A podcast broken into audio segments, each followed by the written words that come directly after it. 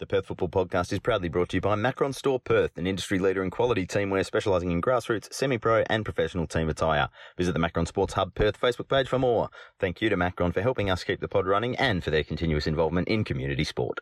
Well, is it Groundhog Day already? Because I feel like I've said this before. A red star double in both the men's and women's leagues. The Northerners topping both leagues. But it wasn't a perfect weekend for Deadly Daryl as Gordon Smith's brace made him the highest flying Scotsman in the NPL this week. Lift your game, Daryl. All that and more on this week's Perth Football Podcast.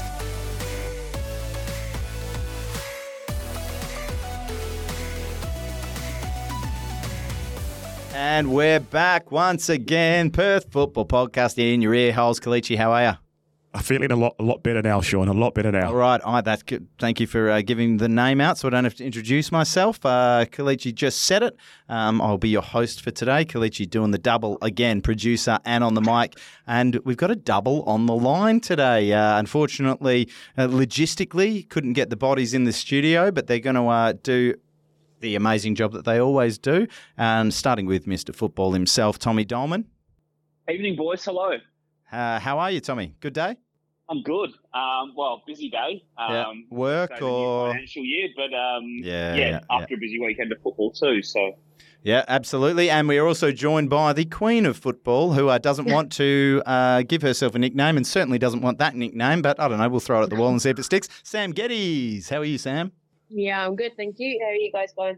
We are going. All the better hearing your voice, Sam. Uh, and so let's kick things off. I wanted to, uh, we, we haven't had the chance, we, we wanted to start um, a, a brand new podcast recently called the um, Cricketing Controversies Podcast, and there's been nothing to talk about.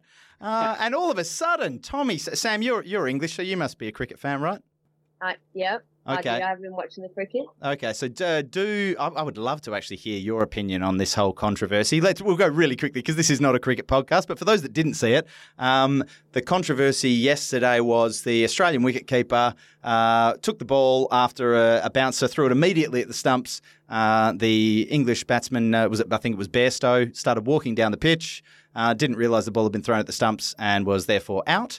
Um, Is it the Australian shitting once again? so, so what what you, what you got was the Australian uh, coach. Oh, sorry, the the English coach who has twice run out batsmen in his playing career for walking off to celebrate milestones, um, saying that he would not have a beer with the Australian team, and the England captain saying it's against the spirit of the game, and he would never have. He would have. He. I think what he's saying is he would have. Um, gone to the umpire and said, "No, I don't want you to give him out. Bring the Australian batsman back in. We don't want to win games like that." I've never seen that happen before, but do you think he really would have, Sam? Um, I'm not. I'm not him, so I wouldn't be able to say. But I just, I think you know something's wrong when um, all the members uh, basically turned the inside section into what looked like Millwall away. Um, so as, as the, I don't know if you've seen the clip of all the like Australian players walking upstairs um, inside, and they're just booing them. And, um, Can, Yeah, can, can I ask? terrible. Can I can I can I point out that the the English wicketkeeper did the exact same thing first innings, but he missed the stumps and the batsman didn't leave his crease. What I'm asking is, do you believe if he had hit the stumps and the Australian batsman had left his crease, that Ben Stokes would have gone to the umpire and said, "I don't want you to give him out. Let him let him keep going." Just yeah, I think so because we we also Okay. don't use sandpaper. So. okay. If you believe, yes, if you get believe- this legend. If you believe that, I got a bridge for you to build. But Tommy, what Tommy, what are your views quickly before we go on to the real sport? Um, well, I, I think that run out was, or the stumping as it was technically termed, was kind of caught up in the whole fervour of the previous day with the start catch and the whole sort of testy atmosphere around the that final day. So I think it was all kind of built in. And um, look, in, in any sort of facet of life, you can spin the narrative how you want, can't you? Uh, it's one thing sort of saying it, but whether he would have done it is another thing. Uh, And that's I personally thought I personally thought it was a fair. Um, I thought it was a, a personally a fair dismissal. The umpire supposedly hadn't technically called over, and um, yeah, unfortunately, you, you, you you switch off for one moment, and these things can happen. And It- it is- at a pre- pretty crucial time of the game. it is funny how you see the just the the hypocrisy, and it's just and, and it happens on both sides. But from day to day, yesterday it was no letter of the law. Letter of the law, that's not a catch, so uh, he shouldn't be out. And then the next day it's, well, it's letter of the law, but it's not the spirit of the game, so he shouldn't be out. Speaking of spirit of the game, letter of the law, I just as a New Zealander, it's I'm contractually obliged Underarm to talk bowling, about yeah, the underarm bowling incident of 1981. I'm contractually obliged to just mention that. Okay. but- and again, before we get to the real sport, let's say this is why cricket is the stupidest sport in the world, is because there are there are all these unwritten rules. Like you can Mankad someone, but only after you've given them one or two warnings, depending on who you talk to. Um, this isn't in the rules, but it's in the spirit of the game. Just write it in the bloody rules, you idiots. Just make rules for these things, and then you don't have to worry about them. Uh, just it's it's let's let's start talking about football because I'd rather talk about football. Uh, Kalichi's been sitting there thinking, how much of this am I going to cut out? It's going to depend. no, it's all staying. It's all staying. I don't have the energy to cut a lot out today. All right, that's good to know. Well, uh, that is over on the cricket uh, and stumps, and let's get on to the WNPL WA or the NPL WWA, the women's version of the game in Western Australia. We had some. Um, some big score lines. We had a, a, a thriller at the the NTC Fremantle uh, by the looks of things. So I guess we'll start there because uh, everyone caught that one, uh, I think, except me. And it was a 5 3 win to the NTC, who I think I picked, but I just, you never pick them with You did confidence. pick them. Any- You did. never pick them with confidence any week because you just don't know what team's going to turn up. Um, so, Tommy, did a good NTC turn up this week? Absolutely. Um, they were thoroughly deserved winners on the afternoon. I thought they started with excellent intensity. Um, they had the best chances before all the goals started rattling in with Tanika Lala hitting the post. And um, yeah, I, I thought the midfield three on, the day of, of Johnston and Cassidy, um, who, who got the headlines. Um, Lucy O'Halloran was, was excellent in the middle of the park as well. Um, Sam will tell you a little bit more about her having coached, and we were sort of having a chat about her after the game yesterday. Um, but that was an area where they, they just got really on top throughout. And um, as I said, it was a 90 minute performance full of sort of effort, endeavour. There was five individual goal scorers. Um, to Fremantle's credit, they got in a lot of good positions, uh, but they just didn't quite have that that player in the box, those late runs being made. And it was only really when Michaela Lyons came on that they had a little bit of structure in their attack. So, look, in terms of the context of the season, it's a disappointing one for Faye Chambers because that's a five game winning streak ended now and, and they slipped seven points behind Red Star. But for NTC, it was important for them to win because it puts them back in the top four, especially with them not featuring in the next two weeks because of NTC challenge. Oh, I was just going to say it is a massive result for them. Uh, that that top four race is looking just so incredibly tight between uh, Fremantle all the way down to Mum in in fifth. Uh, Balcatta still can make a late surge, but uh, you know uh, we'll, we'll just quickly run through the table after the weekend's results. Red Star still clear on top by seven points after their seven 0 win over Subiaco. Uh, Fremantle City. Uh, yeah, seven Caps, points further. caps increased to seven points. Yeah, but, but because of that result, um, Perth just a point behind them. Uh, he, the NTC uh, just two points back, and then Mum two points further back from them. So it's a couple of good results and a couple of bad weeks, one way or the other. Uh, you can have Mum in second and Fremantle in fifth, or or any combination of those four. So. I'll I'll throw this to you, Sam, um, because I like to to throw you under the bus and give you tough questions. but out of those four teams, who do you think's most likely to make the top four? Who do you think's most likely to miss out? um, well, I think obviously Red Star. I think Red Star are still. They're always gonna. I think they've probably run away with the league a bit now. Yeah, Um, so and then out of out of those four, the following: so Freo, Perth, Hyundai, NTC, and Mum. Uh, yeah, I, I, maybe I won't tell, ask you who's the most likely to miss out, but out of those four, who are the, the two best? Do you think? I think I think it's hard because you you're, you're saying that, but then Balcatta have a game in hand, which is against Subiaco. Which, no disrespect to Subiaco, you'd assume Balcatta would win. You were absolutely right. I should, and they, they have a game in hand, and they would bring them level on points with Mum. So we, we've got to include the five, and, and well, you've just made it harder for yourself. So well done. But go on. Yeah, yeah. Um, no, look, I, I mean, it, it, it could go anywhere. I think Perth, Perth are doing well at the moment, utilising the 21 players who are filling in the gaps where they're, they're missing those big players. So if they can continue that, um, I think you still favour them because they're just the depth. And obviously, Mongodin will be back. I think she's on holiday at the moment, so she'll be back, which adds another element to that. And um, Gemma Crane, I think, is still coming back from getting fitness. So I think Perth still always have to be in with a shout. Mhm. Um, I think you would. it's going to be hard between NTC and Murdoch. Like NTC obviously have been focusing the last few weeks. Their their focus has shifted from the league, so it's been more about challenge, which is obviously next week.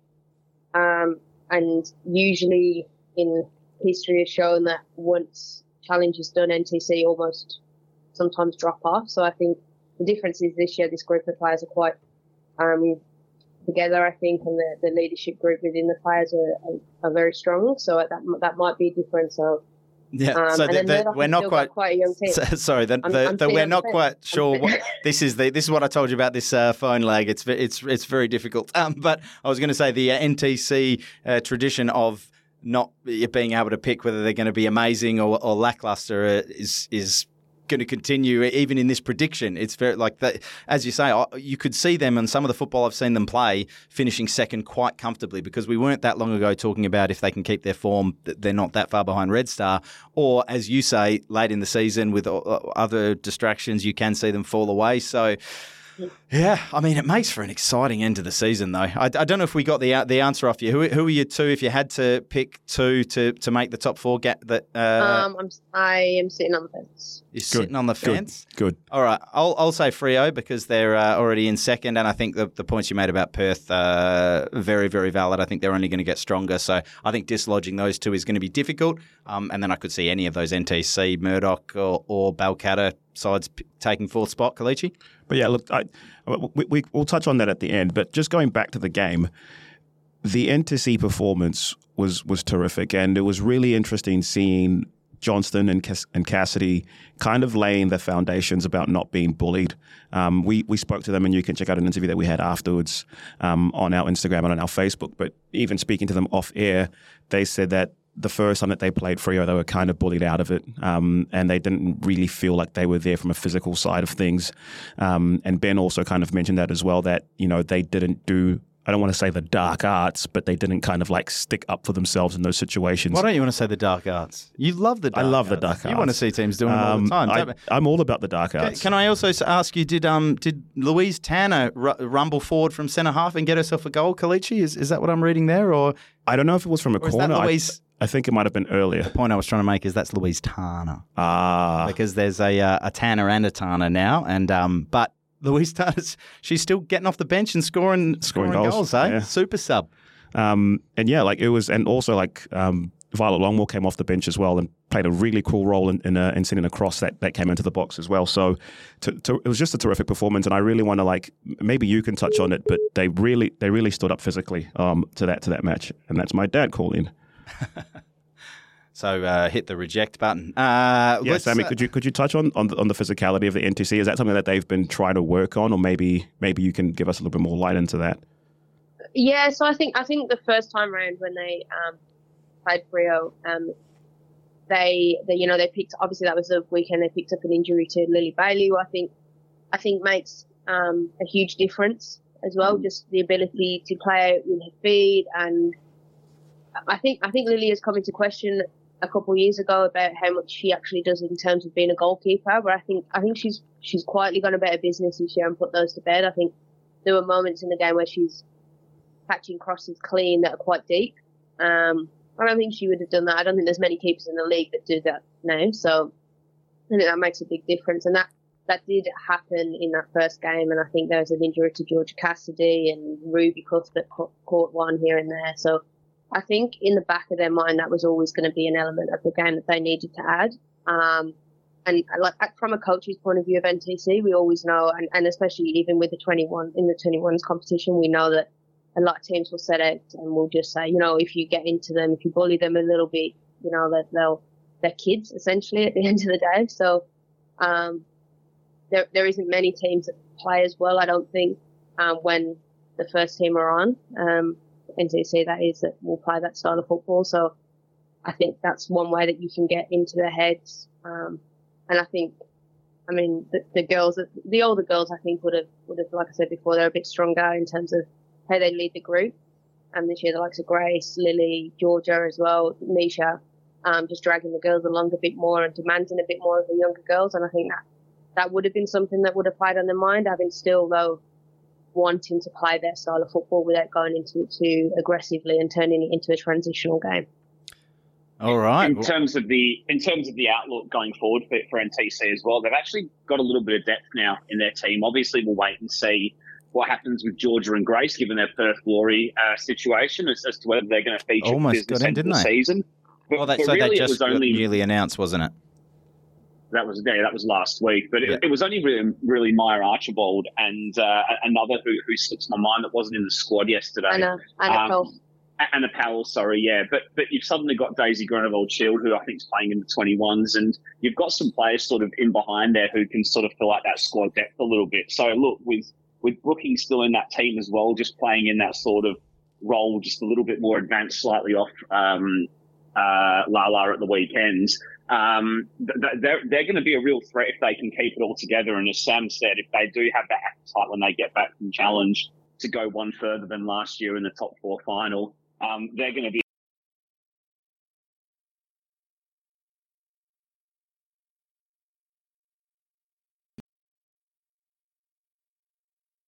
Tommy Dobbin himself. Oh, Tommy, what would we do without him? Let's hear what uh, Faye and Tommy had to say after that game. Hi everybody, Tommy Dolman here after a thrilling 5-3 win for Hyundai NTC against Fremantle City here at E&D Leader Stadium, joined by Fremantle City head coach Faye Chambers. Uh, after the defeat, Faye, a, a pretty tough one to take. Um, it was an entertaining game, but uh, I'm sure there'll be some frustrations after that one. What, what are your thoughts on the performance overall from your team today? Yeah, absolutely. There's some frustrations with going down 5 3 after the winning streak that we've been on. However, NTC played some superb football. Um, we're very, very clinical in their finishing and some fantastic goals from them, so we can't argue that at all. Yeah, but then heading into the second half, you know, being 2 1 down, we said we lost that first half. Heading, we wanted to win the second half, which didn't eventuate. However, good responses from us, I believe, which I'm super proud of the girls for. Um, I mean, going 3 1 down to then come back 3 2. Um, and then you know, go 4 3 and then yeah, 4 2, sorry, and then go to 4 3. So, listen, more than happy with the girls' response, and that's what we pride ourselves on. Um, two fantastic finishes from Michaela Lyons coming on in the last 30 minutes. So, again, super proud of the girls with their reactions and their responses. But we'll go back now and um, prepare for mum next week. Where, where do you feel it just felt a little fell a little bit short today? I thought you got in some really good positions on the flanks. You just maybe didn't quite have the players in the area arriving at the right time of the game, or, or is it something maybe you've been on this excellent run and maybe there was just a little bit of fatigue at the end of it? Yeah, potentially, and again, can't put my finger on it right now. But I think over the week we'll review and have a look at where, you know, where maybe a few parts that we slacked off a little bit. Um, However, I thought that, yeah, at times, definitely our wide explosive wings are our biggest strength. Um, numbers arriving in the box sometimes weren't there, I agree with you. Um, but yeah, I think our transition as well, so our counter pressure wasn't there as quick today either, which we'll look to work on. And of course, now you've, you've got a tough run of games. You've got Mum FC, um, the big game with Red Star at the top of the league in a fortnight, and then Perth. So that, that's a tough run of games. Uh, are you still confident that you, you can reel in Red Star, who obviously got the three points today as well? And, and what emphasis now do you put on that top of the table game in terms of it being a must win? Yeah, absolutely. It's huge, and we're all striving to get that top spot and, and to win the league. I think there's a huge emphasis on the Red Star game by all means, but we just take every game as it comes now. You can't get too ahead of yourself, so we'll take on Mum and then we'll focus on the next game, which will be Red Star, um, and hopefully get three points. That's the goal um, from each one of those games. But again, we'll just take one game at a time. Tough result to take today, Faye, but thanks for joining us. Really enjoyed you watching you so, so far this season, and hopefully you have a strong end to the campaign. Thank you.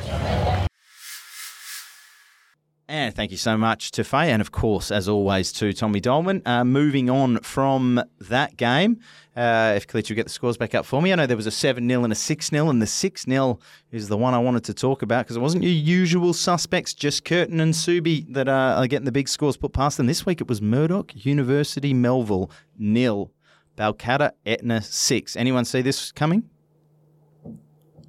I'm going to say that's a no. Oh. Uh, t- Tommy, Tommy, take it away. Tell us what you uh, what you saw here. Well, I suppose the context going into the game um, was that Balcatta did make a change to their, their coaching structure over the course of the week, with, with Tim Cash sort of reverting back to his director of a, a female football role, and, and Yash Pratap stepping up from assistant to first team coach. The classic And new director of female football bounce. Yeah, uh, well, I, I, perhaps, but I, I, suppose his first move was to, to, to, sort of just change things up a little bit and maybe put a few square pegs back in square holes. Um, I, I, thought uh, putting Baxter Stu back into defence, obviously she was one of the best defenders in the league a couple of years ago. Um, that just looked a lot more stable defensively. Um, for Balcatta on the rare occasions they were tested on the day, I thought putting Kimberly McCartney in midfield was was really smart as well. That's what I thought was going to happen the previous week against Red Star. She she was just able to sort of connect things a little bit better. And while it's sort of still in the embryonic stage in terms of of, of that lineup, um, I, I think if if that can sort of work, then I think it's going to be a lot more fluid as the season goes on. There was certainly some encouraging signs. Um, and then they also played Lauren Consilivali a little bit wider as well, and and, and that's that was sort of her natural position when she was at um, Northern Redbacks, obviously when they were known as that in the first couple of seasons. So yeah, it, it was just interesting to see how they shape things differently. Um, but obviously with that sort of midfield axis of um, of Sadie Lawrence, Kim McCartney, and um, and then you sort of, well, Kalichi reverted it to it really. You've got the spine, you've got Baxter and, and EJ Dow sort of in behind, you've got Tira Monique Prinzel up front, um, Gabby was mm. Gabby kept a clean sheet at the weekend as well. Suddenly, you look at that spine and you think that's going to be very dangerous if they can keep working on that yeah. come the back end of the season. Yeah, that is a hell of a spine. We'll move on from that one because we did uh, get a bit uh, of that one on the full time whistle, I believe. Well, we did because I listened to it. Um, and if you want to listen to it, it's six dollars a month for our Patreon, I believe, Kalichi. Which again. That is the price of your uh, long mac topped up with oat milk. With oat milk, thank um, you. From your fancy. Uh, I, is it really $6? It must be more. That's for a large. $6 for a large? Yeah. Oh, that's not bad for the CBD. Uh, not bad for um, for all our weekly content either here on the Perth Football Podcast. So please uh, do if you have any interest at all in the game in WA. We want to keep doing what we're doing, and we we love love love your support. And those of you that have already joined us, you are the real MVPs. So thank you so much. Um, moving on from that to the other uh, thumping, and that was Perth Red Star Subiaco uh, seven 0 uh, to the Red Star hosts and. Kalichi, this is one that you picked out mainly, uh, not the score, not a huge surprise. Red Star have done this to plenty of teams over the last couple of years, but particularly the performance of one Reina Kagami, you said was one of the best uh, performances you've seen in the last couple of years. Yeah, uh, I mean, I, I wrote here that Rain Star Reign Supreme, uh, taking a pun on Reina Kagami's name, but. Oh, I didn't get that. Yeah, she, she, Did she you know was, it also means queen? Yeah. Did you know that, queen of football? Never mind. Carry on. She's not answering to that moniker. Go, Kalichi.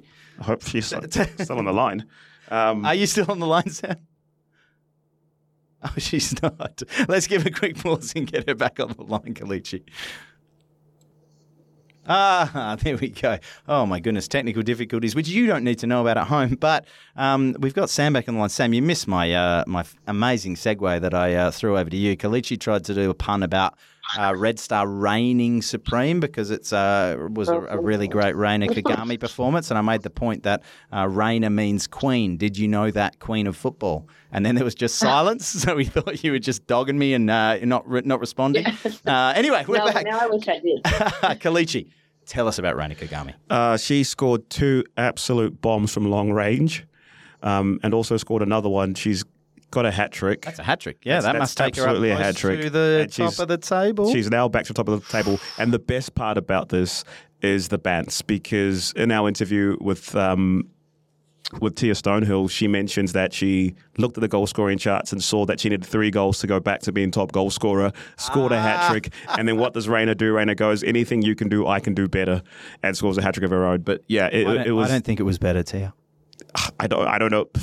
You, you be the judge. You go have a look. And uh, why, are we putting, why are we putting pitting these two women slam, up against hey, each other, it. Sean? Kalichi slams Tia Stonehill hat trick as not as good as Reina Rosalie, please don't come for me.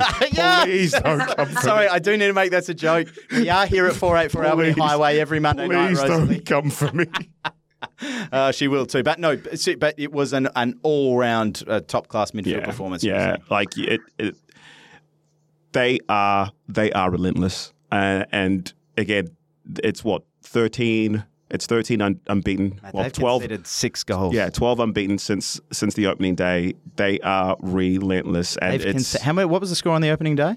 I think they lost one 0 One 0 So that Two meant- 0 two 0 Sorry. 2 0. So since then, they've only conceded four goals in 12 games and they've got something like 45. It's unbelievable. They are they are relentless, and again, it's it's the fact that they can change the shape. Olivia Wood also had a terrific game. She had a couple assists as well, um, and she's had a stop start season where I think she went to the went to the Amer- went to America for was it the, the schools team? The Dallas Cup. Yeah, um, and then had a couple injuries and came back and looked absolutely terrific in this game. And again, Subi have been in all the games recently. They've been in. They've had a, a couple tight losses in terms of losing to Fremantle last week um, and losing to NTC the week before, but it's always been tight games. And they had Balcat on a three draw, three. draw the week before. Yeah, that, so yeah. so so that's it's not you know it's not something that you usually see from them, especially the way they've been playing Well, this, recently. this but season they've they've been a lot harder to beat um, than obviously uh, they have been the last couple of years, and yeah, it, it's I mean, but but like I said, this is just something Red Star can do to, to teams. Is there um, any any other particular points uh, you guys wanted to make, Sam or Tommy, on either Red Star or Subiaco before we move on to, to Curtin Perth? Well, just on Red Star, I suppose if as neutrals we want to be sort of clutching at straws and hoping that there is ti- a title race still, despite their seven point lead. Um, Red Star aren't in action this week because that's one of the NTC NTC's games postponed, uh, yeah. that's not being played the next two weeks. So the next time Red Star play is going to be away at Fremantle City, which is going to be a cracker in two weeks' And time. they might Now, be leading a- by is- what four points at that stage?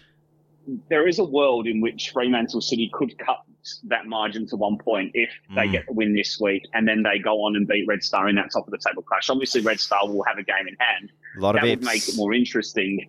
The difficulty is for Fremantle, though, is between those next two league games, sandwiched in is a state cup semi-final, um, which was obviously confirmed today on Squadi. So, yeah, a tough spell for Fremantle coming up because they've got three games in a week, and then they've um, and, and that obviously ends at the top of the table clash. So we'll see if they've got any energy in the tank, but they do have a deep squad to attack this. You'd hope. Yeah, absolutely. I, I, as I'm saying, there's a there's always a lot of ifs and buts uh, when you when you get a team starting to pull away like Red Star are, and just looking at their numbers, you know, having conceded just the six goals by comparison, Fremantle in second place have conceded 24. So it, it's a long way to go in the season, and and as as you say, Tommy, the neutrals. As the neutrals, we've got our fingers crossed for a bit of a title race. Um, but that Red Star are just looking so, so, so good at the moment. Um, We're clutching. uh, yeah, we are clutching, and we'll continue to do so. Uh, and then moving on to our last game before we take a little break and dive back into the men's action, we had Curtin University two, Perth Soccer Club six. So, as uh, someone said, I can't remember which one of you gave me the stat, but first time Curtin have scored multiple goals. Was it in in how long, Tommy? About well, definitely this season. I think it was a year. Um, I think they got a two-two draw away at, at Fremantle City last season. So um, that was the, the last time I can remember, anyway. But um, yeah, I mean, it was really nice strike from Tiana Clother, who's um, who's been probably their best player this season. She got a nice assist as well for, for Curtin's opener. Who's- Um, who it scored that? pretty routine. We should give the names out for them. I think it was Olivia. Olivia Tag- Tangney, sorry. yeah, Yeah, there we go. And uh, for Perth, it was a double for Flannery, double for Zamponia, double for Lincoln. So a triple double. I thought that only happened in basketball. Anyone want to touch that? Yeah. Yeah. It was a pretty um, it was a pretty routine win for Perth in truth. Um, interesting note though, that's five and two for Flannery. Um, Mm, and we were looking at that. I think Sam I think as Sam touched on before, they have had some outs, obviously with Gemma.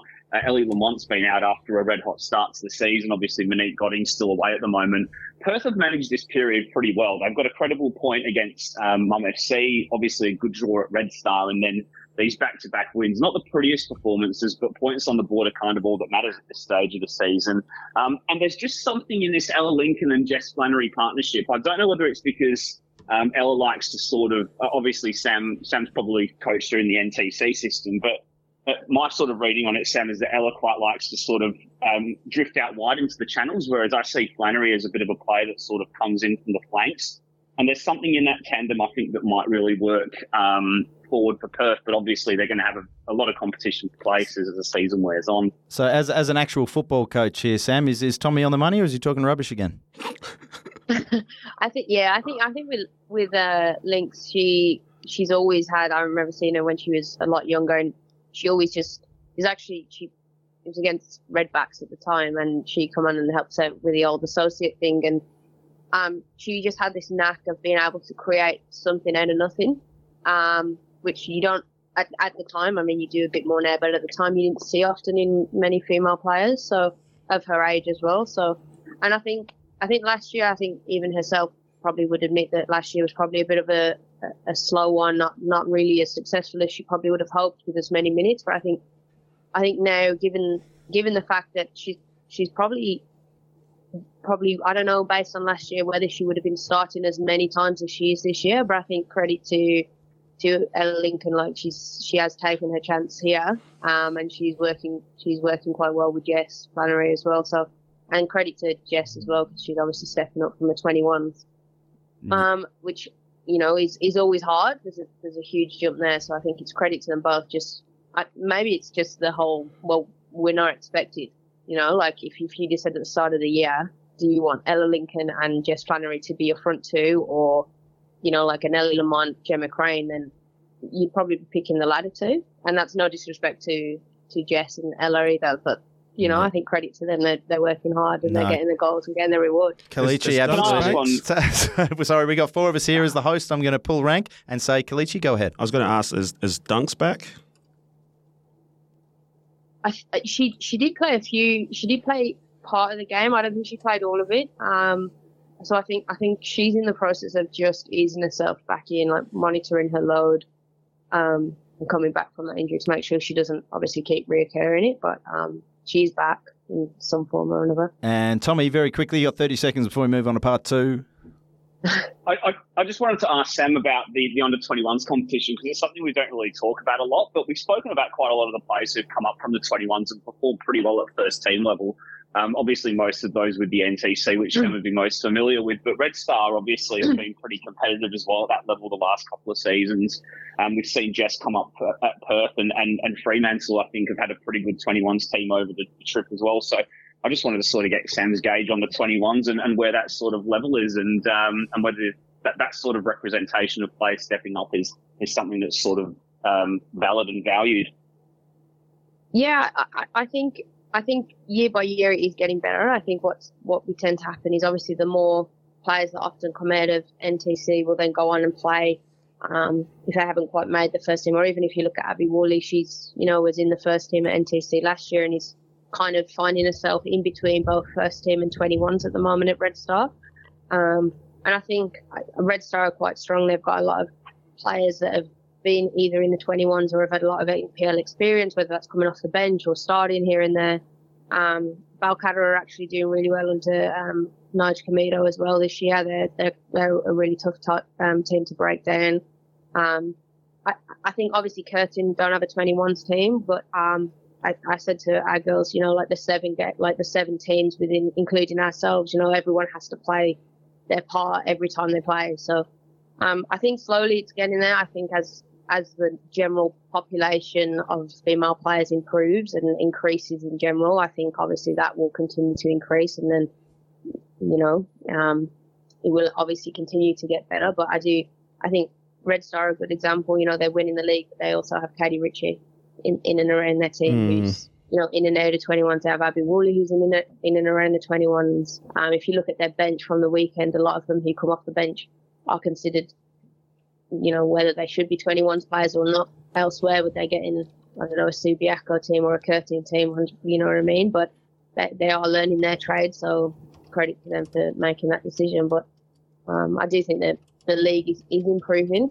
slowly, so I think I think that's going to be a benefit to the first league, the, the first team league as well. Yeah, absolutely, we've, we've we've seen uh, women's football in general uh, and worldwide as well uh, progressing leaps and bounds, and uh, it's it's lovely to hear. It's the same story here in Perth, and uh, it's just going to get better and better, I'm sure. And obviously, we've got that Women's World Cup coming up, which we are all just absolutely uh, doing backflips excited about. we do need to move on and tackle the NPLM. WA because uh, we've already been in your ear holes for about half an hour. Geez, that time's absolutely flown by. Time flies when you're having. It sure does, but we. Fun. Fun. Yeah, there it is. Um, so, uh, uh, Sam, are you sticking around or have, have you got to jump off? Um, I probably have to jump off. Uh, well, because I've got Well, I, I better it. thank you for your time now. Thank you so much, Sam. Say goodbye to the gang. Uh, well, thanks for having me. No, not a Um, problem at all. It is absolutely our pleasure. Uh, we do need to run now and get on to part two, partly because I need to run off to the toilet, but you didn't need to know that. We'll be back after this. Cheers, Sam. Yeah, thanks again, Sam. Yeah, no worries. Hi, See you later. Sam. Bye. And before we dive back into part two, we just want to send a quick thank you out to Balance and Revive Massage Therapy, our latest sponsors here at the Perth Football Podcast. And if you want to get 10% off remedial and sports massages, just go and say hi uh, from the Perth Football Podcast. Use the code PFP23. Uh, that's PFP23. And you get 10% off all remedial and sports massages at Balance and Revive. You can find them in Currambine at 1 Hobson's Gate. And welcome back to the Post P Part 2. Uh, again, didn't need to know that, but uh, give it to you anyway. We give you more than your value for money here on the Perth Football Podcast. Uh, and uh, with that uh, being said, we won't talk too much about the Balcatta game because, once again, that is on the full time whistle for our, for our Patreons. But um, it was a uh, I've forgotten the score, Kalichi, because you've got the next round of fixtures up. Well, we were uh, trying to figure out where we're going to go this week, uh, but that Balcatta game was nil nil. Oh, of course, it was the nil nil, the, the classic. Uh, I won't talk too much about the result uh, or, or the game itself. Uh, certainly, we won't talk about that much about the goals, but. Uh, th- that is a um, a big, big, big result uh, in terms of the title race because it opened the door as they say, for Perth Red Star to just sneak back up there. They had a pretty tricky fixture down at E&D Leader Stadium, and Kalichi, I'll get you to hit the uh, button there because we had some. Now you listen here. He's not the Messiah. He's not. He's a very naughty boy. He's a very naughty boy or girl. In this case, it was a couple of naughty boys, Kalichi. Now, you paint the picture with this stuff better than anyone, as I as I always say. So, uh, give us the the breakdown there. It was Dennis Gallen late in the game, but before that. Riley Warland um, really made this look like it was going to be a really tough one for Red Star 'cause I think that was quite an early red card. They were Yeah. only a goal up at the time.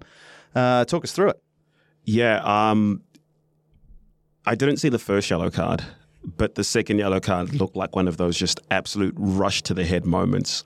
It's one of those. It, looked again. I don't know the, the full context, but it looked like the same kind of thing that happened to our friend Karen Salinger, who was just like, "You've hit me. Now I'm going to get you back." Yeah. uh, retribution. So the ball was on the far right hand touch line. It would, it would if it was at Cockburn, it'd be the Corona corner. um, but it was on the far right hand touch line. And um, there's some a little bit of intricate play happening with Floreat. They're playing it, they're mixing it down on that right hand side. And I don't know who the ball goes to. But the ball gets to them, and Riley Warland just charges them, and they do a quick touch and pass to get rid of it, and he just clatters. So you think it's it's one where he's got in, in the heat of the moment, you forget you're on a yellow. Yeah. Yeah. Is, is that it? Yeah, or, or he's just like, I'm leaving one in here just to make sure that you know, uh, just to make sure that they know that I'm there. But he's already on the, he's, he's already on a yellow. You can't And do that on a yellow, and Riley. it's and it's really like you can see in, in Shane Skinner's face where he's on his demeanor. Sorry, so he's he's trying to play advantage, trying to play advantage, trying to be like, if there's any advantage here, then I don't have to necessarily go back and book him. But there's no advantage, and he just turns around and gives him the uh, blows the whistle. And as he's blowing the whistle, you can see Riley Warland just start walking towards the changing rooms. no, as well. Nova's Nova would be. Uh, I would think be Nova was on that game as well. He would be breaking you one off here, saying, Kalichi, it doesn't matter if there's an advantage. He, a good referee like Nova, would pay the advantage and, And still bring it back. back. Say, of course, you've got to go back and send the guy off. That's uh, the, the the difficulty there, I guess, is if you let the second yellow go, they attack, uh, they get it taken off and counter. Riley Warland scores, and then you've got to uh, send him off and allow the goal. Uh, Ouch. so oh, I wish we did have our referee on here because that is a potential. You know, you're letting them play for however long the game continues to go on for with the extra man. Um, does that second yellow mean they have to? I know they genu- generally always do for a red. I don't think I've I've seen red. Yeah, they usually reds. they usually just stop it. Um, but then for the um, for the for this. Well, well, let's let's go. So, so either you or Tommy can, can feel free to jump into this. I believe it was one 0 at the time, um, and uh, with, with the Red Star up, but going a man down, just a goal up with still, you know, a half a football or, or a lot of football to play. Uh, it must have been a test for Red Star, but but one they passed convincingly enough, Tommy or, or Cal. Uh, well, it was a, a win of great character for Red Star, considering they'd lost their past two games, um, especially that, that bit of an upset at home to Sorrento the week before, where Sorrento defended deep and compact and, and made it really hard for Red Star to get in their groove in wet and windy conditions. But yeah, against Floreat, obviously having gone down to 10 men and, and having had to sort of um, defend with the player less for, for the whole second half, that that was a result um, of real resolve, and, and it's the sort of result you need to get if you want to, to sort of get to the top of the league, which is exactly what they do. So, yeah, full credit to them. Even though um, even though the, the numbers on the pitch were squared up quite late on in the piece, um, I, I, sort of mentioned it briefly on the um, on the weekend pod that um, you know, we might we, we might well look back at this moment um, when Red Star were able to defend that lead in the second half with ten minutes as a pivotal point of the season, particularly with first and third dropping points or yeah. holding each other to a draw. Yeah, absolutely, and, and then it, re- it remained tight. I think it was 2 1. I know they got their third goal late, so it wasn't by yeah, any it was, means. It was the 89th minute where that where that um where the red card happens for for Floreat, and yeah. it was the 94th minute where Choc Dow gets his double. Oof. Yeah. Okay. That so turn from that that that turn from Dow was fantastic. Oh. By the way, after that third goal, uh, it was just so smooth. I couldn't believe how fluid that motion was. He obviously yeah. got the ball first time. I'm not even sure if he put it through the legs or not, but but no, it was go, so smooth. Do go he's, check it out because it's the uh, it's it is just poetry in motion, isn't it? When, and, uh, and, he's a very very good player that I'm glad we finally got his name right again. And it's uh, like it's it's really interesting because there was like it, that goal was foreshadowed a little bit earlier, and that's how Gallen got sent off, where it was Floreat really pushing for the goal or for the equaliser.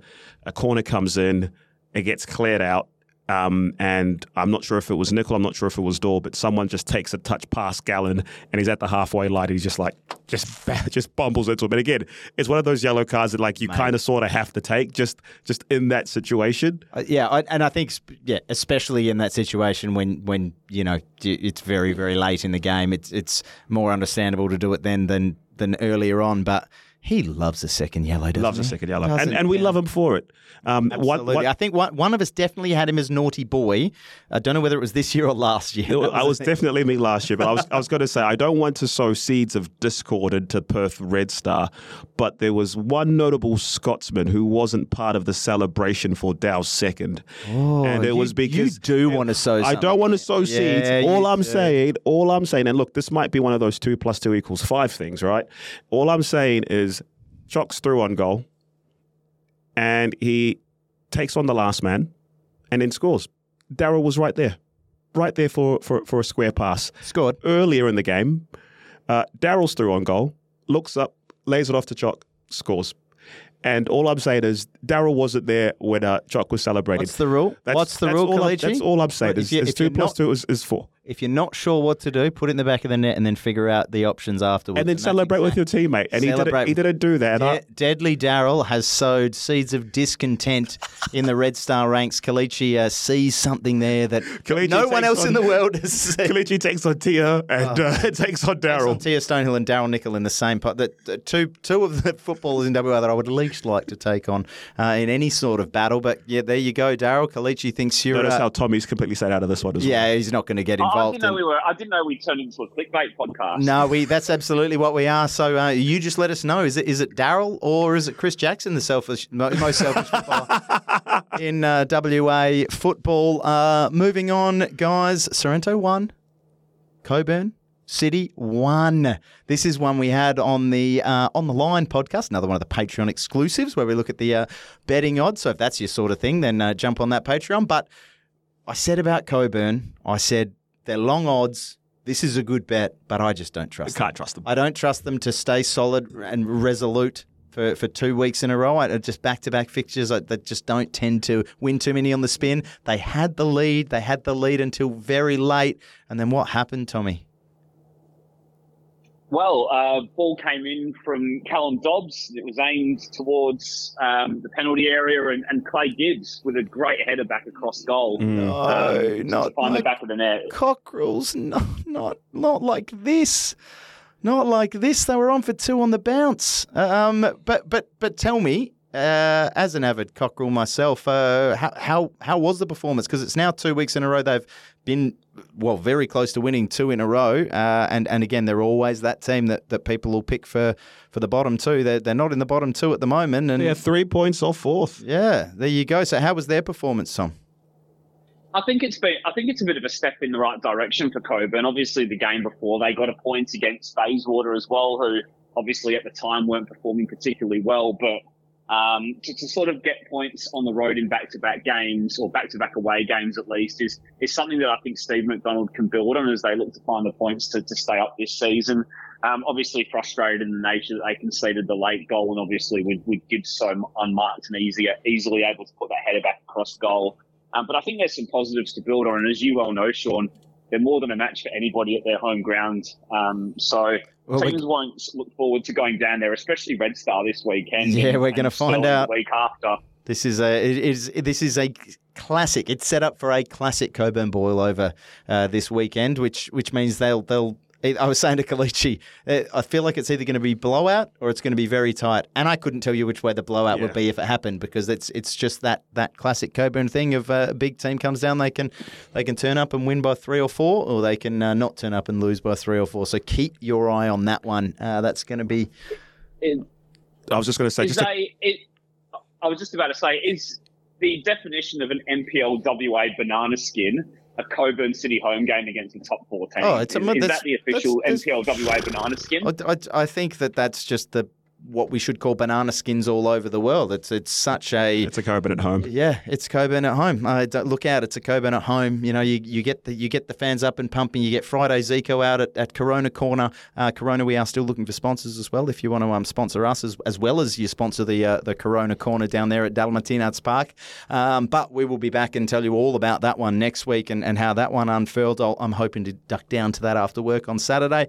Uh, moving on, Perth. But before we go, I do Oh, I do want to say that um, the com- the combination of Dodds and um, and Gibbs for that goal, those are two of the signings that Sorrento did end up being able to keep or did um, decide to, to, to stick Yeah, with. the two signings. Um, and Dodds again coming here, who he's had experience in the league before, uh, playing for the old NTC, and and Gibbs. I think we need to talk more about this Gibbs story because the kid's 17 and he started the season not in the under 21s but in the under 18s.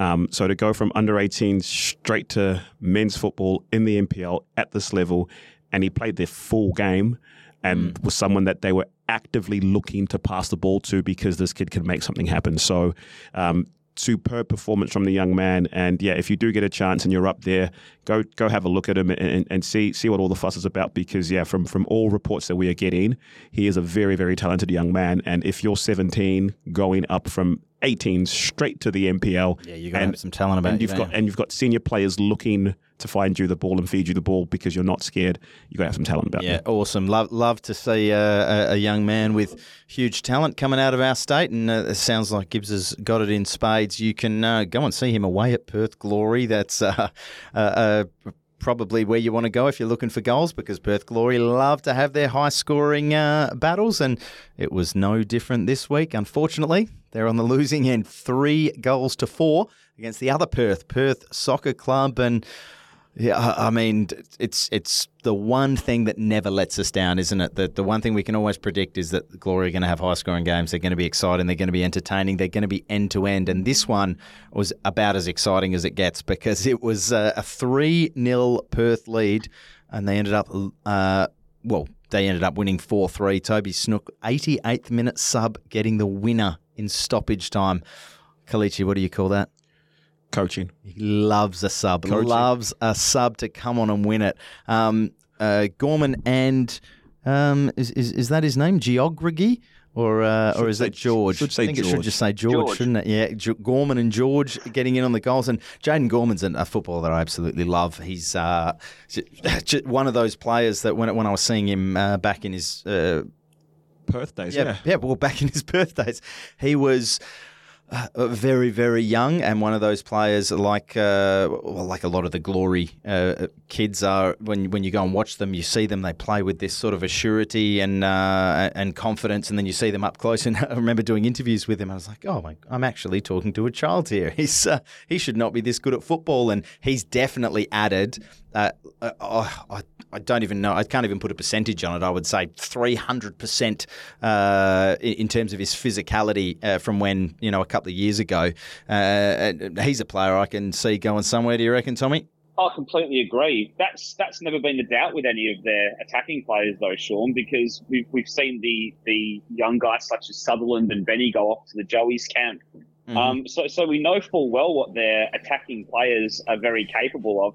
The issue for them is their defence. They've conceded 42 goals now in their 15 games, and that is six worse than anybody else in the league. Bayswater are the next worst with 36. So, I mean, look, Glory finding themselves 10th in the, the league at the moment. We know it's still tight. We know that a lot can change. So it's, I wouldn't say it's necessarily panic stations just yet, given there is that break between them and the bottom two.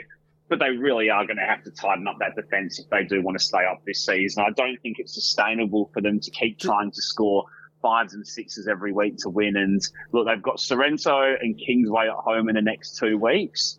And then they've, well, they've got three home games in a row. They've got Sorrento, Kingsway, and Stirling at home. So Yeah, three I, home games. There's been a lot of goals down there, but they're really need to tighten up, I think, and, and get on that right The- side for them the to, thing- to move in the right direction. The thing I'm not sure about there, Tommy, is is whether that is going to happen. I, I I don't know if they look at this and they think, you know, they're they're a few points clear, well, three points clear at the moment. But if if it wasn't for that late uh, winner, they would be uh, level. Three points off fourth. Well, yeah. I mean, I mean, they, they they'd be on twenty points. Uh, Perth would be on 20 points. We'd have four teams on 20 points with Bayswater City a point above them and Olympic Kingsway a point above them. And we know they can go a point off top with a win. Uh, so it's, Yeah. and, and, and the, they've gotten to where they are now. I mean, they've lost a, a couple more games than they've won, but ah, I, I just don't think that that is in their, their game plan. I, I think that their strategy is, is to just test uh, teams' fitness to to stretch teams both ways. And uh, yeah, look, I, I don't think they necessarily expect top four each season, but it's it's seriously so close uh, that. That they're definitely still in the running with the way they've been playing. So whether they sort of rip it all up and decide, hey, we're going to go a bit more defensive, uh, Kalichi, can you see that happening? Or, or No, there's no reckon? chance. There's there's no chance that they go that way, especially with the way that um Wormsley's got them coaching. Got that that Wormsley's got been coaching them. Sorry, Tommy. I just think the margins are very tight. They won late on last minute against Balcatta earlier in the season. They lost last minute to Perth in the in the corresponding fixture at Dorrien Gardens. Yeah, And, and, they again, also won last minute down at, in, in Albany in the game we saw against Sorrento, Sean. So there's a lot of these games going deep in the game. And yes, you can maybe chop it up on the positive side and say they could have a few more points, but they could also have a few less points if they didn't get those but- late winners. but so they- yeah, it but is- it is an exactly. interesting dilemma. Tommy, just stop trying to convince teams to play less aggressive football. I, I think every team should play at the glory, and it should be seven six every game, and uh, we'd all have our fill of stuff to talk about. So- I I want to just add for Perth. Um, Sam Cook scored a double, which means that I'm going to add a little insert here. I hear something saying,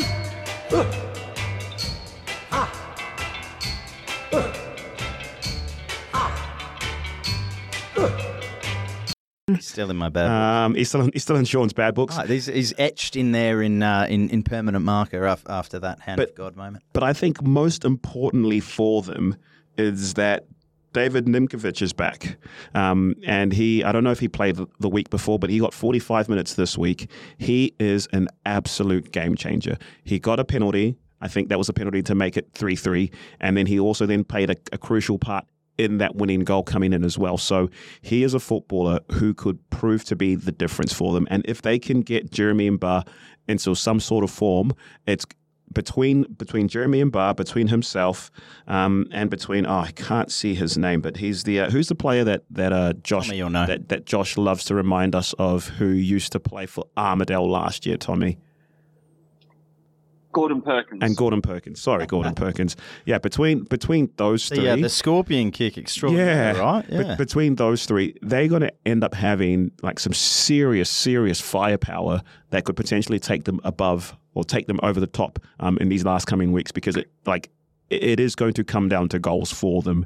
Um, their defense isn't the best, and they were one of the least scoring teams last season. So if they can get um, David fit, Perkins fit. Um, Barford as well. Uh, they're going to be really good calls at back end of season. All right, and before we move on, I do want to say because I just lay into Sam Cook every week, we do love you, Sam, and uh, you're a fantastic footballer. Just and bring we, it on home. and and and bring it on home into the studio. Sometime we'd love to have you. I just want to say I'm not going to shake the hand that you punched that ball in with. I can't. I'll go back and watch the footage. I, I, I will shake the other hand, but I'm, I'm not touching that hand. Uh, we will move on uh, to uh, a side that. I mean, these are they're probably going to look at it now as, as two points dropped Olympic Kingsway because if they had have won that game, then their game in hand would have potentially put them top. They would have had the title. I don't want to say say in two there. points drop, but they were 2 0 down.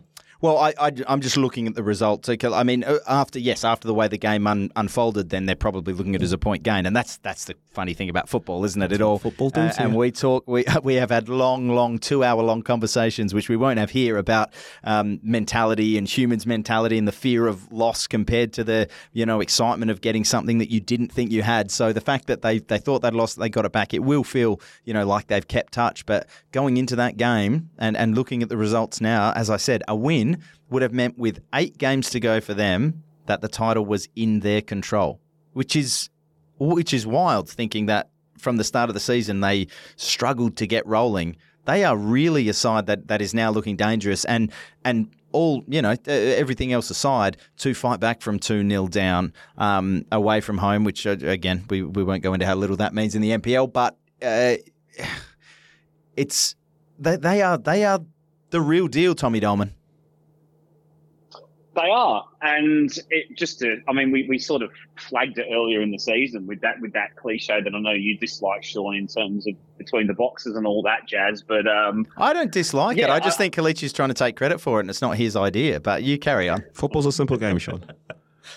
but, but they are looming with that game in hand. I can't, I can't wait for that reverse fixture against Oh, Stirling, I know. Um, which is going to be played in the in the in the first weekend of August, I think. But um, yeah, it's going to be interesting. I, I'm I'm I'm going to I'm doing the commentary this week of Bayswater versus Kingsway, so I'm really looking forward to seeing them and how they've progressed since the last time I saw them in the flesh. And obviously, it'll be a bit of a test for them um, with with Gary Williams now at the helm at Bayswater and coaching against his old club. He obviously guided Kingsway to a um, a league and top four cup double in 2020, but Yeah. they didn't get promoted, unfortunately, for them due to COVID. Absolutely. You did mention Bayswater there, so we'll use that to swing on to our last fixture of the round, and that was a Bayswater City side that we were going on about their defensive frailties. Uh, they were conceding buckets of goals, that they were going at four goals a game for the last couple of months, and was a huge, yeah, huge fixture against the, the struggling bottom of the uh, table, Inglewood, and they didn't make it easy for them, but. Bayswater getting up two goals to one. Anything in particular you uh, you two want to mention on that before we move on to a little bit of Australia Cup draw action and the uh, the rest of the lower leagues that you want to touch on?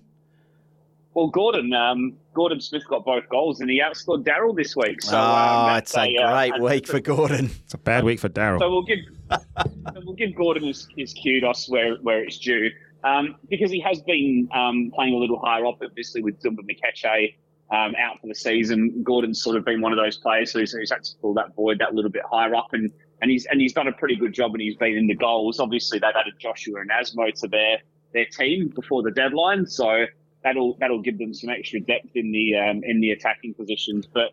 I spoke to Goran at the, weekend. He was filming the uh, the women's game that I was on, and, and he was doing Bayswater Inglewood on Saturday, and he said that Bayswater had the better of the game and um, w- weren't necessarily super impressive, but, but they looked a lot more sort of efficient and um, looked like they had a little bit of a plan under the new sort of coaching regime. So um, it'll be an interesting one to see how they progress. But um, in, terms of Inglewood now, um, I actually tipped them this week. I, I had a I had a bit of a good feeling about them, obviously with with the draw and Yeah. obviously after picking up that positive point at home to Armadale, um, who, who score goals for fun, but they're suddenly four points adrift of safety now, and that's um, that's a perilous position to be in, given, Yeah. given teams are taking points off each other. Oh, we picked them on the uh, the on the line uh, podcast as well. One of our failed picks uh, for the week. Um, but speaking of the uh, the lines, Kalichi, what's the over under on how long after the fi- how many minutes after the final whistle uh, until uh, Gordon sent uh, the text to Daryl?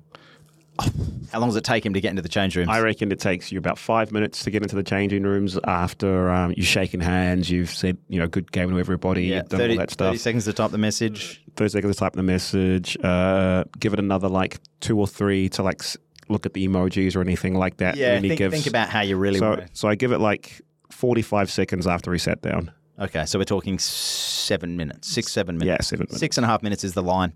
Um, yeah, uh, very good. Anyway, uh, let's move on uh, to our final little. Uh, we only got a few minutes left. Uh, let's talk uh, quickly about um, the Australia Cup draw. In fact, let's not talk about it. Let's go to a, a little snippet you got, or a couple of snippets, because we had you guys down at Inglewood and Floreat um, for the reaction to their draws, and uh, fair to say there was uh, some mixed mixed feelings about uh, about what happened, particularly Floreat. We'll start there, and then we'll chuck in the Inglewood reaction as well. and be back in a second.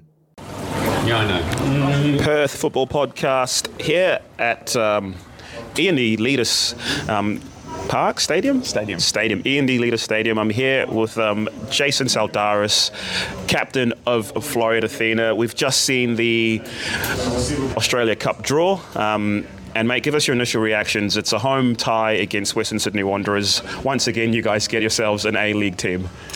Uh, yeah, first initial reaction um, was uh, was another A League side. So the boys were, you know, I, I wouldn't say disappointed. I'd just be, you know, You can be honest with us. You wanted the away trip. we wanted the away trip, but like at the same time, like I don't think the A League side kind of scared us. I mean, we've come against A League sides twice now, and we've come quite close. Um, so at this stage, if you're going to draw an A League side, this is this is the time to draw them. So I think we're all, we're all pretty pumped and something to look forward to moving forward as our seasons. You know, we're, we're trying to get the wheels back on, but um, but yeah, no, it's good so we can get the fitness levels up and, and roll on to the the round of 32 game. Yeah, mate. Look, you, you mentioned the A League side and the fact that you guys have played them before and done well. Um, if it's during the day, hopefully it'll be in front of your fans here. Um, if it's not, it might be at another ground, depending, on the light situation. But what's it like when you get to play these games and, and test yourself against the very best? I'm sure, like in the week leading up to that game, you're maybe doing things a little bit sharper, maybe training's a little bit cooler. Um, like, what, what's that like being able to have that opportunity to test yourself against seasoned professionals? Yeah, it's, it's, it's you know it brings a lot of motivation to, to all the players. Um, training training standards lift. You know everything's got something to look forward to. We all know our direct sort of opponent. We, we can work towards breaking them down, breaking the team down, and uh, yeah, look, it's it's it's huge motivation. So we're, we're we bring it on. We're, we're a club that likes to we take challenges as they come.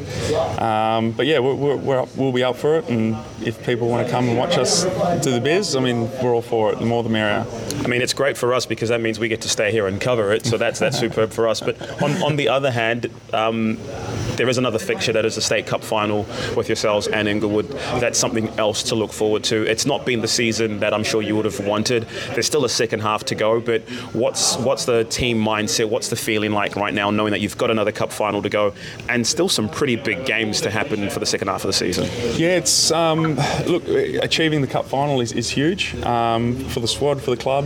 Um, it's it's possibly another trophy that we could lift, um, and at the same time, there's no more in between games. So we've been, I think we were five games from two weeks or something silly. So I mean, we can just solely focus on the league and and try and get everything going again the way it was and and move forward. I think the game's post season, the cup final. So it's later on. Yeah, it's it's um, I don't know the date exactly. it's the middle of August, I think. Middle of August. Okay. Yeah, maybe end of August. And uh, yeah, so I think I heard it was post season. Wow. So it could be post season. So it's just something we can just solely focus on. And then once we get to that, um, once we get that stage with Inglewood, or we weren't versed them, we versed them twice now. So it's just keeping tabs and seeing what they do and how they perform, and then tweaking what we need to do to get the job done. And look, just for, for, for us as well, what's been the catalyst for this year? Is it? I know that you've had so many injuries. You've now got Petkoff coming back. You've now got Bailey coming back. Um, you've now got Noah Shamaki coming back. Ben Steele's been playing, who hasn't been playing for quite a while. Sean McManus is still away. I looked at the lineup and I was like, these are there's nine players who could easily be first teamers, who could easily be starting names that weren't on that team sheet or were coming off the bench. Has that simply been the case? Because typically you guys do have injuries, but I mean, last year you found a way to pull it out as well. Yeah, I mean, we've injuries injuries has been a massive struggle this year. Um, it's not just one injury; it's it's a compounding of two, three injuries, and then another fortnight later, another two injuries come, and they're not just niggles; they're big injuries. There's something we can't avoid. Bailey rolled his ankle. You know, Pekov's been misdiagnosed for six months. Um, you know, uh, Chris fractured his back against Inglewood. That's the latest. Um, so like, it's just all these injuries are so big, and they're, they're not just two weekers. They're not just little sickies. They're they're a big time out, and and replacing them, you don't get the instant impact as what you would obviously with a seasoned player.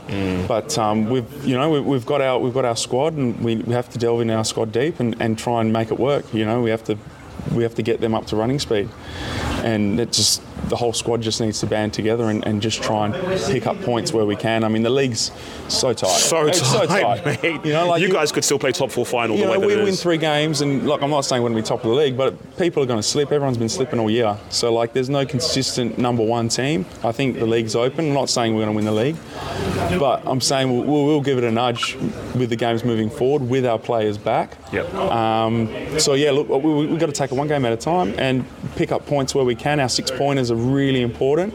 And then look, I, I've no, I've, I, I, I say this honestly, everyone will drop points. Everyone has still got two to three more losses in them, and that's when we can capitalise and pick up points and move forward. Awesome, mate. Look, wish you all the best, not only in the league, um, but also in the Cup and also in the Australia Cup as well. I know that you're not happy about not having that trip, but I'll tell you, mate, we're delighted that it's going to be here. We're going to give it all the attention that we can and make sure it's a memorable event as well, mate. That's so the thank you very much for your time. Thank you very much. Tommy Dolman, Perth Football Podcast here at Inglewood United, where we've just watched the round of 32 draw for the Australia Cup. And Inglewood United have been drawn away in South Australia against Northeast Metro Stars, top of the NPL South Australia. I'm joined by Michael Dompe and by Harry Evans just for a bit of quick reaction after that draw. First of all, Mike, what's your initial thoughts on that? A, a tough game on paper against the top team from SA, but I'm sure you came for the challenge. Yeah, I think just the first reaction from all the boys in the club was just excited to have an away trip, a good opportunity to go away and uh, enjoy ourselves, obviously, and, and play a good competitive game in Adelaide. Um, I don't think we're too intimidated by their league position and our league position. We think, you know, it's a reasonable draw and we have a good chance to uh, put on a good performance. Similar thoughts from you, Harry. Uh, were, were you relieved when your name came out second after Metro Stars and you didn't get the home tie? Definitely. I mean, these games um, are the ones you want to play in. An away trip with your with your good mates um, and representing WA on the national stage is is a great honour, and hopefully we can do do WA proud. Inglewood's first occasion at this round of the competition. Does that make it that little bit more special? Yeah, uh, definitely being involved in history and, like as Harry said, being able to represent WA on the Australian stage is a great opportunity. And yeah, it's a great opportunity for the club to, you know, sh- prove and show kind of on a national stage, but definitely to the state, you know, that this is probably where a lot of the good quality and good players are coming from. So yeah, it's a good opportunity for the club. And what does this do now for the games coming up, Harry? Obviously, you've got probably three or four games maybe until you play in that game. So I'm sure the boys are going to be itching, the training's going to be buzzing, everyone's going to be flying into tackles at the weekend, really keen to be a part of this game. And of course, the State Cup final later in the season.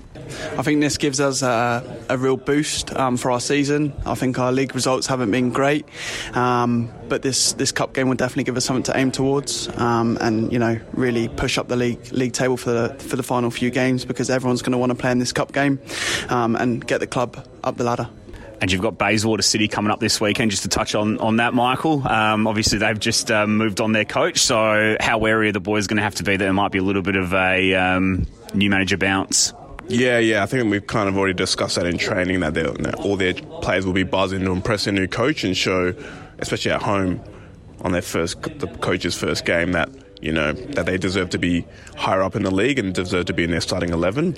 And especially with the kind of the history between the Collies family, that's also added guest pressures to the game. But we're confident if we play our usual game, play how we did against Sorrento, and what and the performances that we've had against, say, like the Stirlings, that we can get a good result. And your first time at this stage of the competition as well, the Australia Cup, Harry. I, th- I think it's Mike's as well. We were talking previously.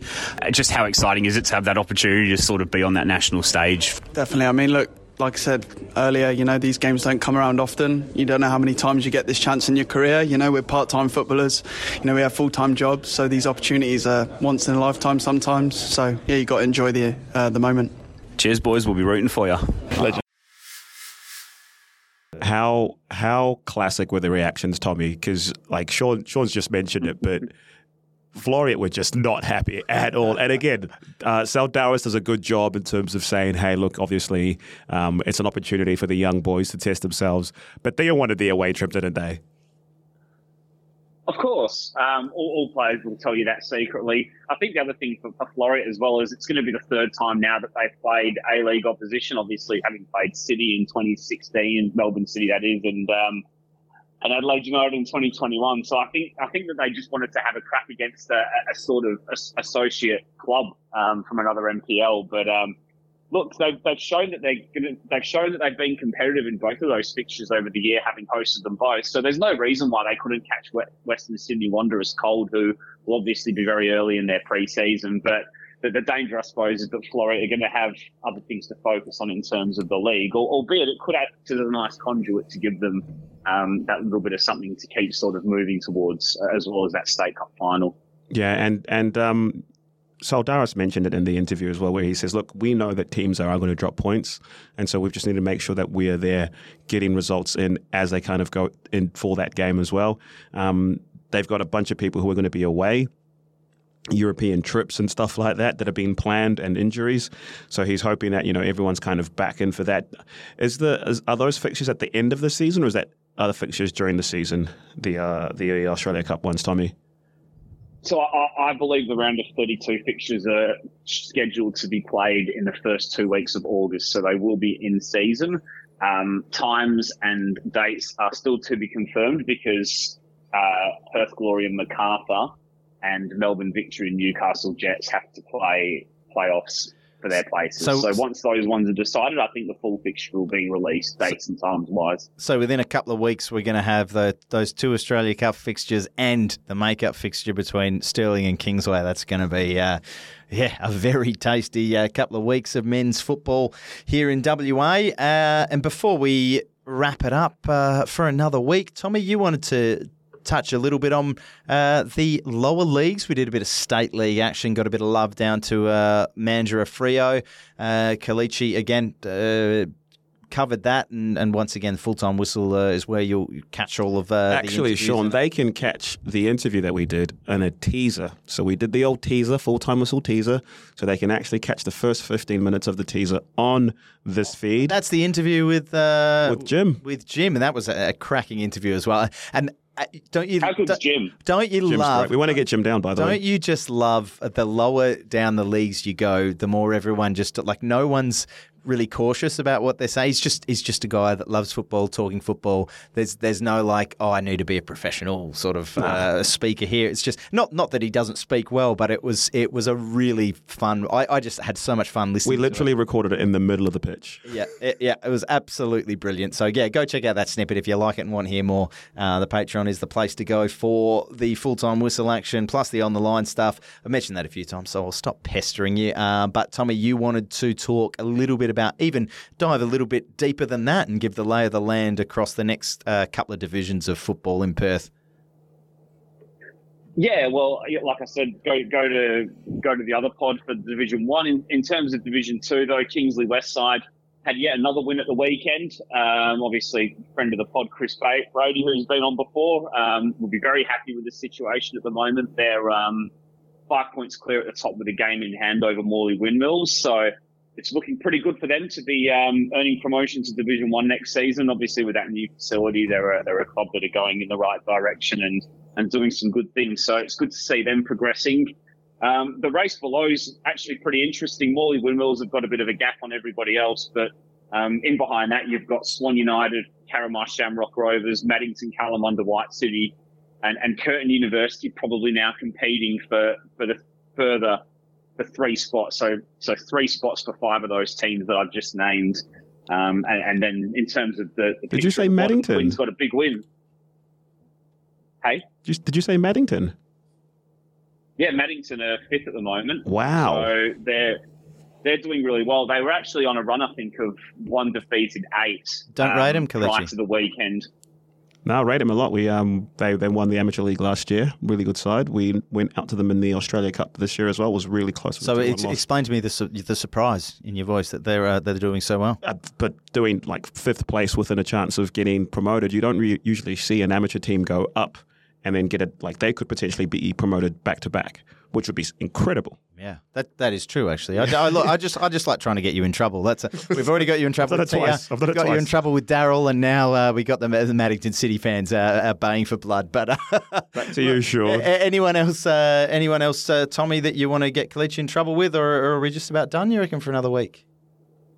No, just to touch on the bottom, Quinns Quinns won for the third time this season, so they're off the bottom now. Um, and, and Canning City are now down um, in 12th place, even though they got a draw with Joondalup City in the 10th versus 12th game. So, yeah, all, all, all very exciting, I suppose, and, and interesting and tied at both the top and the bottom of Division 2 as well to, to sort of just give a little bit of a an overview on that. But we're probably due a guest from that league to give us a little bit more depth than what us uneducated folk can, can probably give in a, in a in a brief period. Yeah, absolutely. Well, uh, that'll do us for another week. If there's any more little topics you want to get in there, better do it now. Any more for any more Mr. Football?